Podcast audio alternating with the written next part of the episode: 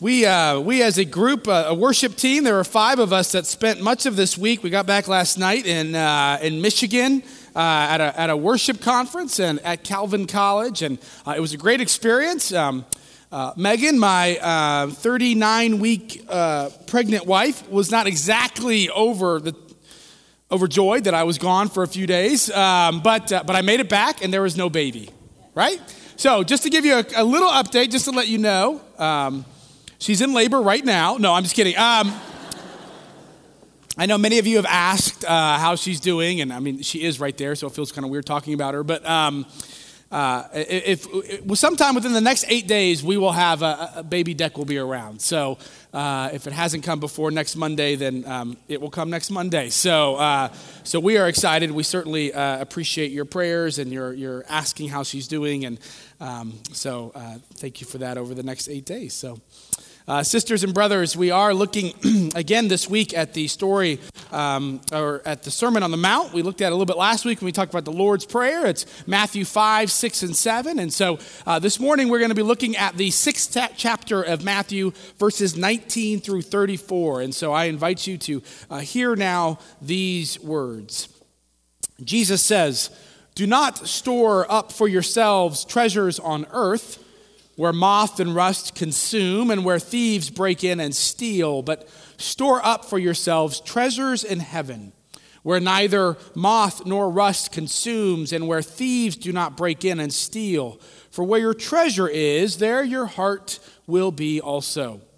The eye is the lamp of the body. So if your eye is healthy, your whole body will be full of light.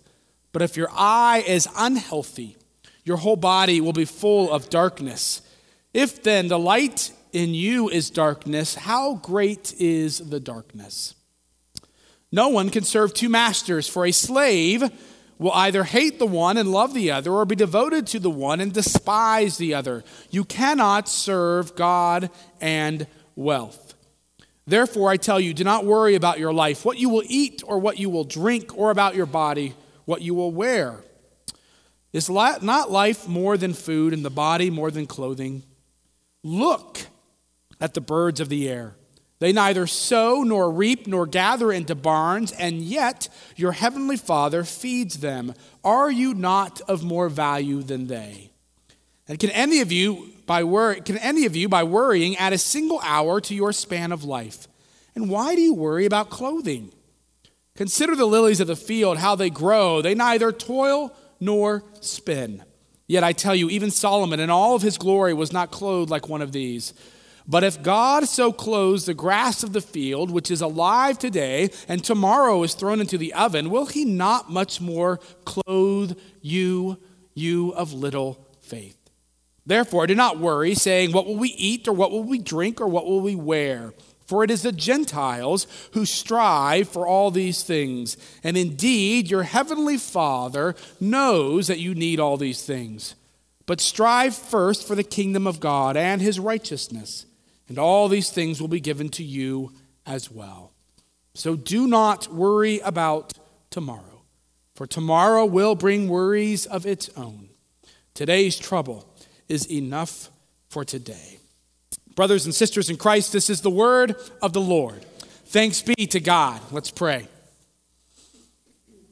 God, we gather together this morning as your family, and we thank you for this opportunity that we have to, to come to listen to your words, to your word.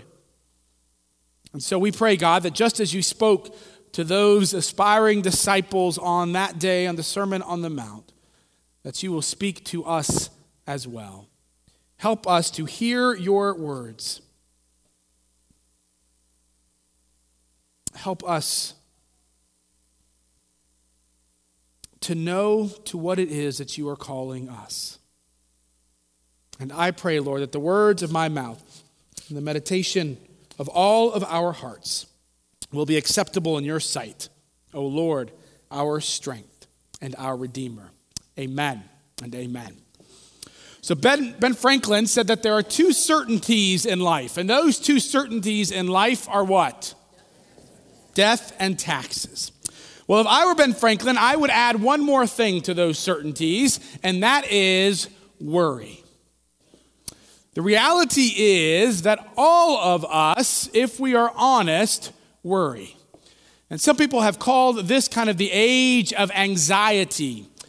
And I'm not really certain that that's really the truth because the reality is that all ages are ages of anxiety right? I mean, Jesus was looking out, this was more than 2,000 years ago, and he is looking out and he is talking to people who are. They're anxious. They're worried. They're wondering about money and about security and about all these things. So it has been going on for a very long time. And not only has worry been happening across or for a long, uh, many, many generations, it happens also, of course, across generations, meaning People who are younger worry about things, people who are older worry about things. And as we were talking about this particular passage a couple weeks ago or so at a staff meeting, uh, someone said, You know, I wonder what ZPCers worry about. I thought, well, that's a good question. And so, what's the best way to find out what ZPCers are worried about? To ask them. And so we did. Last Sunday, we asked ZPC, What are you worried about? And here is what they said. So I worry about like school and generally grades. School and sports and maintaining all that with like friends. Hi, I'm Missy Keeney and I worry about my kids. Greg Lanham. What do I worry about? Well, I worry about a lot of things, but um, more importantly, I probably worry most about my family. I worry about worrying because we're not supposed to supposed to hand it all over to God. My name is Carly Lanham, and I just worry about school and friends and um, just my walk with Christ, staying strong through college. That kind of scares me. I'm Davis Judd, and I worry about school. I'm Robin Murphy, and I worry about everything. I'm Carson Canfield, and I'm worried about the future. I'm Taryn Rice, and I am a junior in high school, so I worry about college a lot and finishing high school and getting into college. Hi, my name is Mark Argentine, and um, I worry about oftentimes living up to other people's expectations. Okay, I'm Lisa Price, and I tend to worry about most things. Like, I worried about how my hair looked before this video, and how my kids are, and um, I just worry about pretty much everything. My name is Ben Jones, and I say I worry about germs, but you can never be too careful. My name is Nancy Crabb, and as far as worry, uh, probably health issues at this time in our life uh, for both Jim and me, and even sometimes for our children. Well, I'm Jim Crabb, and I think what I worry about at my age uh, is falling. I have so many friends who do that. I worry about my extended family, my mother, my brother, his kids. My name is Joe Loudenback, and I worry about my grandkids finding their faith in Jesus. My name is Carly Moore, and I think the thing I probably worry about most are the things outside my control. My name is Julie Boyle, and the thing I probably worry about most is when someone's traveling and the roads are iffy. My name is Craig Boyle, and I worry probably most about um, whether or not I can provide for my family. My name is Laura Nelson, and I worry about the health of my children. My name's Laura Gangstad, and sometimes I worry about saying just the right thing. My name is Todd Nelson, what I worry about is the uh, safety and security of my children. My name is Kurt Stree, and uh, I worry about just day to day little things uh, taking care of family, uh, work, um, just little stresses that are on a day to day basis. Hi, my name's Steve Winning, and what I worry about is just the direction that the morals of our country are going and how that affects my family my name is Will Cunningham, and sometimes I worry about not being good enough.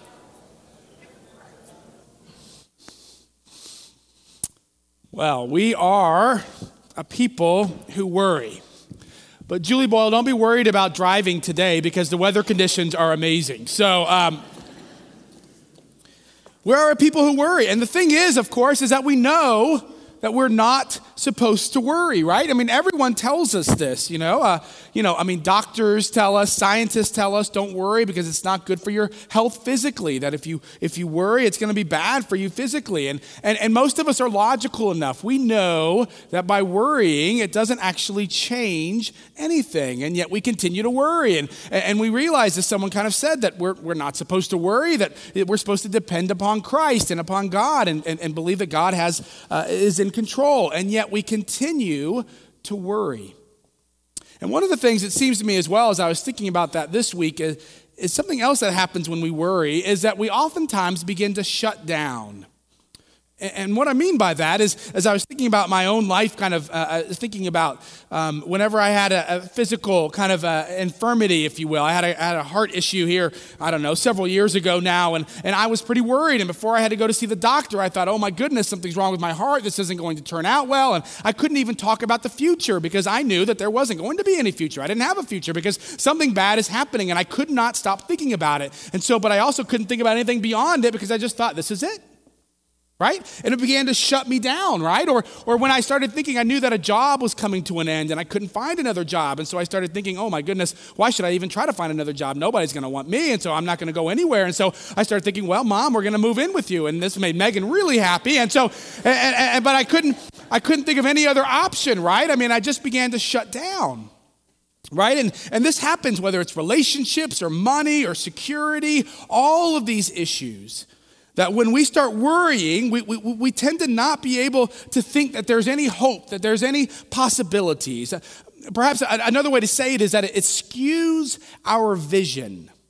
Uh, we don't see things the way we should see them when we are worried about money or about anything else, about security or health. We, we don't tend to, to look at things, especially not the way that God sees them. Which, of course, is interesting in light of what Jesus is saying right before he talks about worrying, where he begins to talk about our eyes. And he says that the eyes are the lamp to our body. And if our eyes are seeing, if they're looking and finding light, then the whole body will be full of light. But if our eyes look out and see only darkness, that that will dark that darkness will come over all of us that we will live under a shadow and so, if we are worried about things, we will never see the hope and possibility of what can be. If we are worried about money, and if all we're thinking about is money, then it makes it more difficult, as Jesus tells us, to, to think about investing in treasures in heaven, because all we're thinking about is, is what are we going to do here, and it shuts us down. The whole thought of hope or possibility is lost if we are worried about things. And so, how does this shape our understanding of looking for the kingdom of God, or as Jesus says in this particular passage, looking for ways to invest in heaven. You know, oftentimes we think about, okay, we need to stop doing this, we need to stop doing this, but sometimes it's helpful to kind of look at where are the possibilities. And so if we think perhaps differently than just let's not do this, let's not do that, let's think about what does it look like for us to look at the world around us with the light coming through our eyes and to see where are the possibilities? What does it mean for us again? What are the good ways in which we can invest in the kingdom of God and treasures in heaven? You see, I think a lot of times our own imagination and our own eyesight is severely restricted by worry by fear about money, and also by our own lack of imagination. So, when it comes to thinking about how do we invest in heaven, how do we think about the kingdom of God, we end up oftentimes thinking only about churchy kinds of things, right? If I come to worship on Sunday, I'm investing in heaven. If I read the Bible, I'm investing in heaven. If I, if I go on a short term mission trip, like we're talking about today, opportunities you have to learn about those, then I'm investing in heaven. And all those things are good and right. Okay? Don't stop coming to worship. Don't stop reading your Bible. Don't stop thinking about going on a mission trip. But what I am saying is that they are not enough.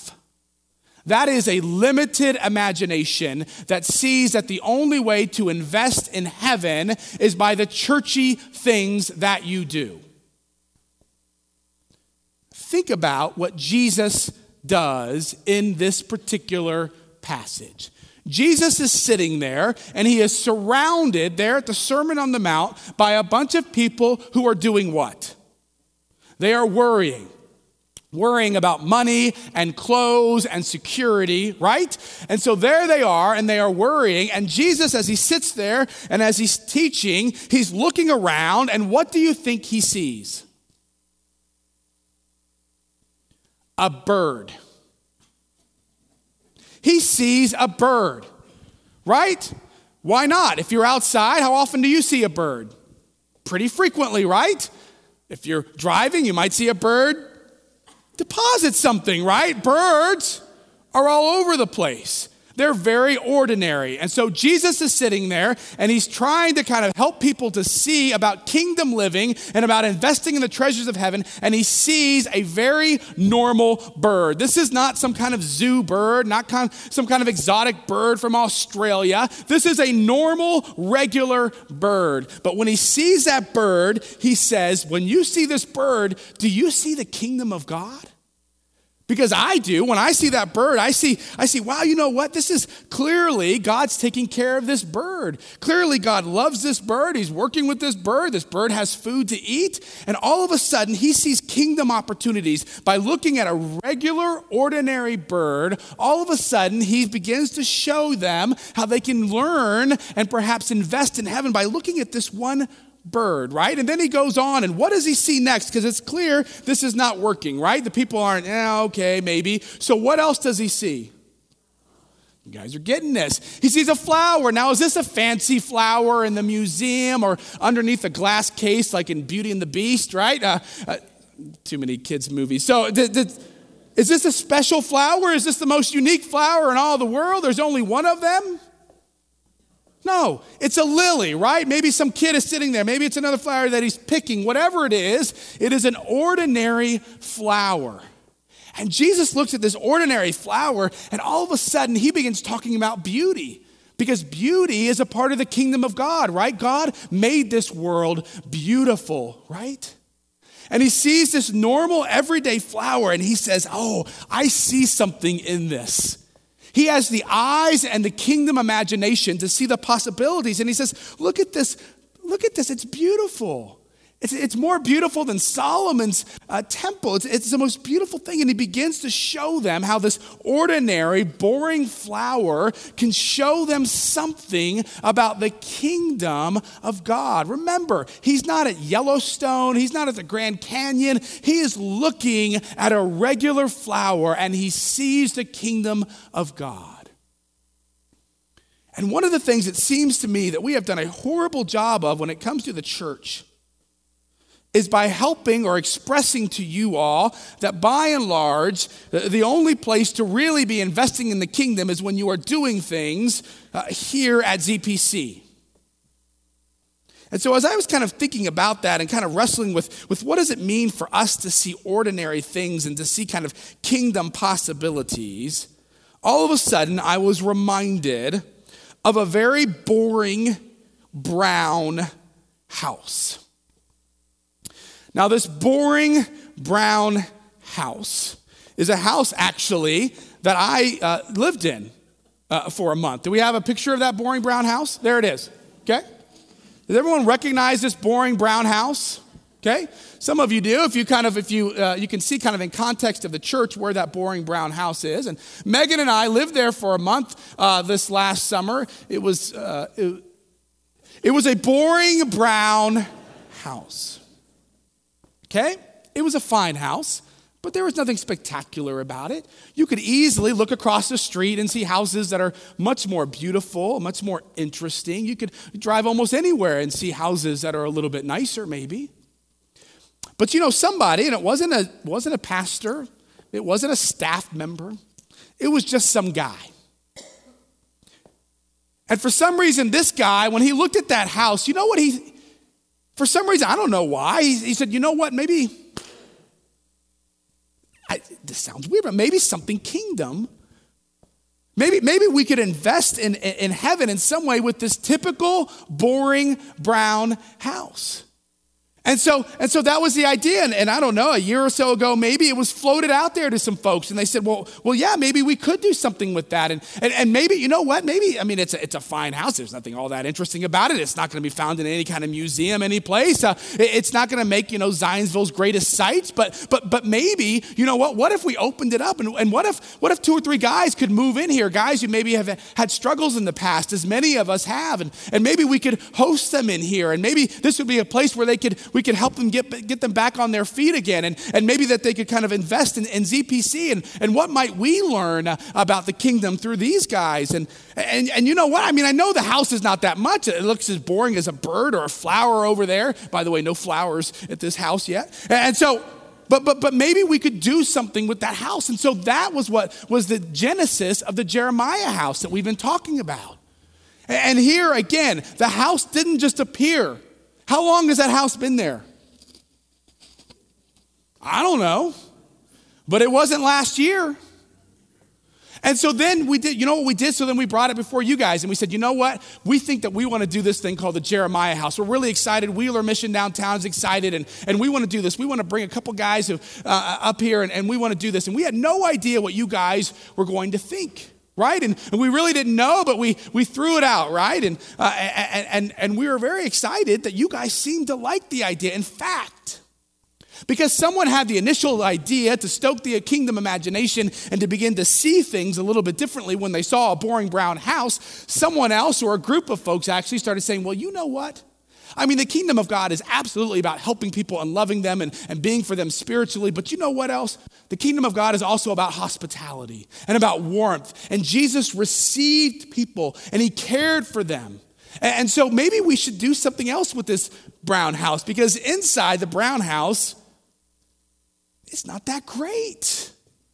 And so they said, you know what, maybe we can do something. And so, so, so they started doing things. And we don't really have uh, before pictures, but if you want to know what it looked like before, uh, well, we do someplace. But if you also want to know, okay, out there, if you also want to know what it looked like before, um, come talk to Megan. And so, um, and so people started saying, well, you know what? Maybe we could paint. And so they began to clean and they began to paint, right? And, and they began to provide furniture. And you can uh, keep looking. Let's go to the next one. And you can see that they, all of a sudden, they said, hey, you know what? This kitchen wall doesn't look that great. Let's put subway tile. I mean, that's pretty cool. That's beautiful, isn't it? Remember that Jesus pointed out the bird and the beauty and, and thinking about the importance of beauty in our lives. And so, so all of a sudden, then we have a kitchen where the guys can get together and can, can eat together and can prepare something, right? And then, and then they kept working. And so we see here, we got, we got kind of new linens and, and we've got new, we got a nice uh, new dresser and we've got some, some uh, what are those things? Curtains for the closet, right? And, and that's starting to look good, right? And so then we went to the next thing and, and the next thing, you see, that's just, this is another room and a couple people who have been, who have been working on things and, and uh,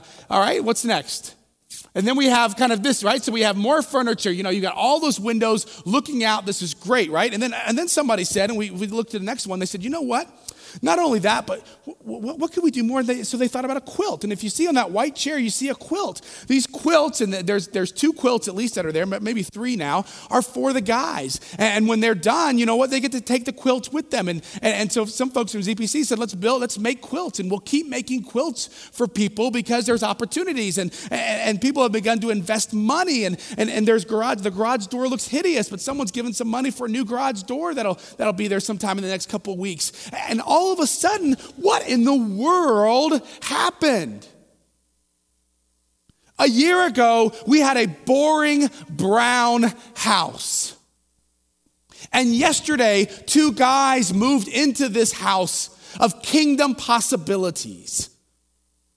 And the only thing that happened, nothing changed on the outside. What happened is that people began to see kingdom possibilities and the opportunity to invest treasure in heaven. And just because of that, as a snowball effect, all of a sudden, we see these remarkable opportunities to be a part of something bigger than just ourselves. And I think that's pretty outstanding. As an example of what can happen.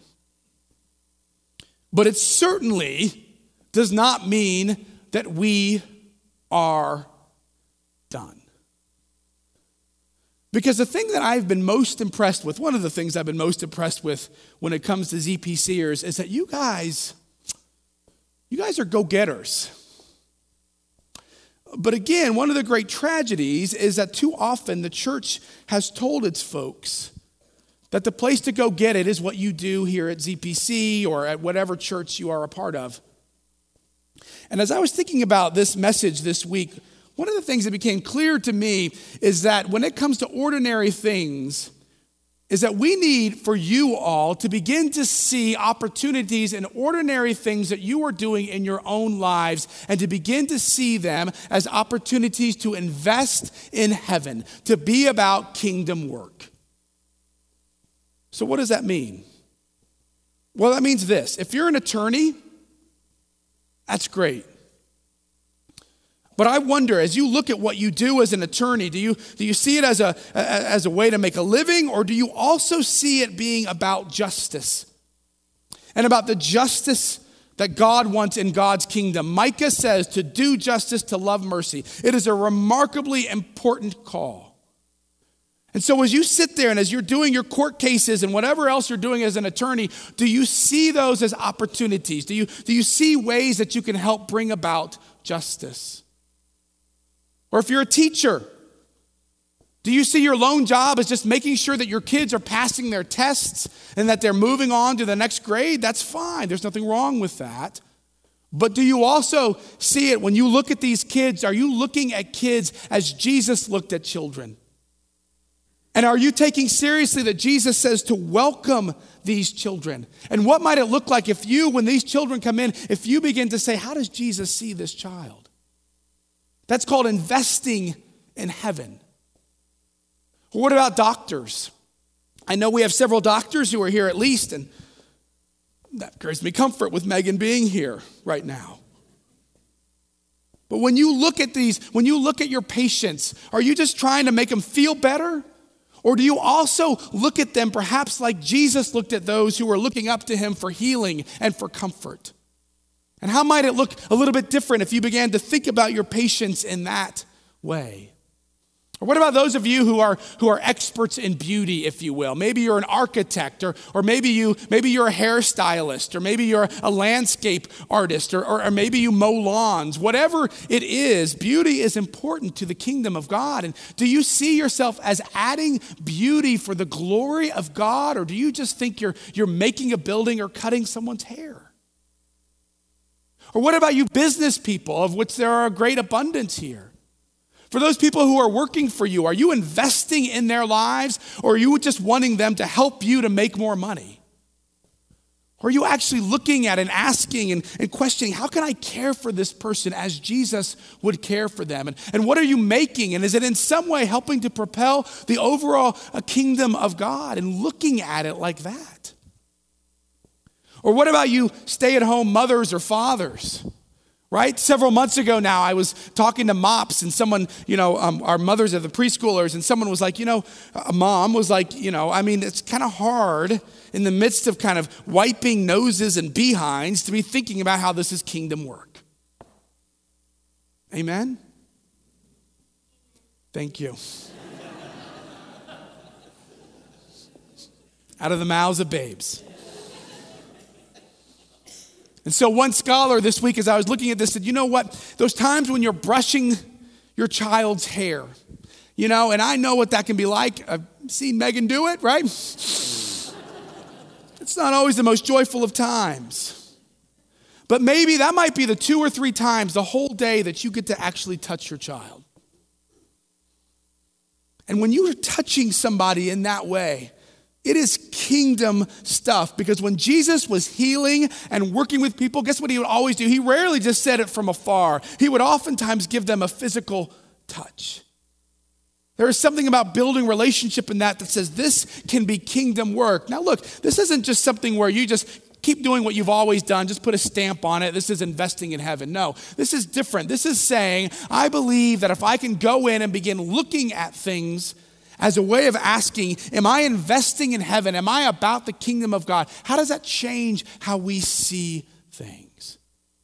Because I'm fully convinced of this that if we go out with a different eyesight, if we go out with a different vision and we begin to see how Jesus is working in these ordinary ways, whatever it is we're doing and whatever vocation to which we are called, that as we begin to see this, guess what? We have a lot less time to do what? To worry. And I'm pretty convinced that if we begin to see Jesus work through ordinary ways, through an ordinary lily or a bird or a court case or a brown or a brown uh, what was that thing? A brown house. If we begin to see Jesus work through those things, then we also begin to realize, well, Jesus really does care about these ordinary, mundane things. He, he may just care enough about me to be able to be in control of this and I can let go. We have choices. We can either spend them worrying and finding things to be anxious about, or we can spend them going out and saying, Jesus, show me where the kingdom of God is going to boil up. Because I believe that ZPC, there is no program that we can do that will make as much of a kingdom impact on this world as each of you genuinely believing that the kingdom of God can appear each and every day wherever you are. We could have the most exciting program in all the world, and it will not be as impactful as each of you going out to whatever job it is that you do and saying, Where is the kingdom here, and how can I invest in heaven? And if we can begin to do that, then we will begin to see Jesus work more and more. And our faith and our trust in Him will grow, it seems to me, to the point that some of those worries will finally begin to fall away. Not because of anything that we have done, but because of the way that we have seen Jesus at work each and every day. Can we see differently? And if we do, how might that change our understanding of the kingdom of God? So I was thinking about that with communion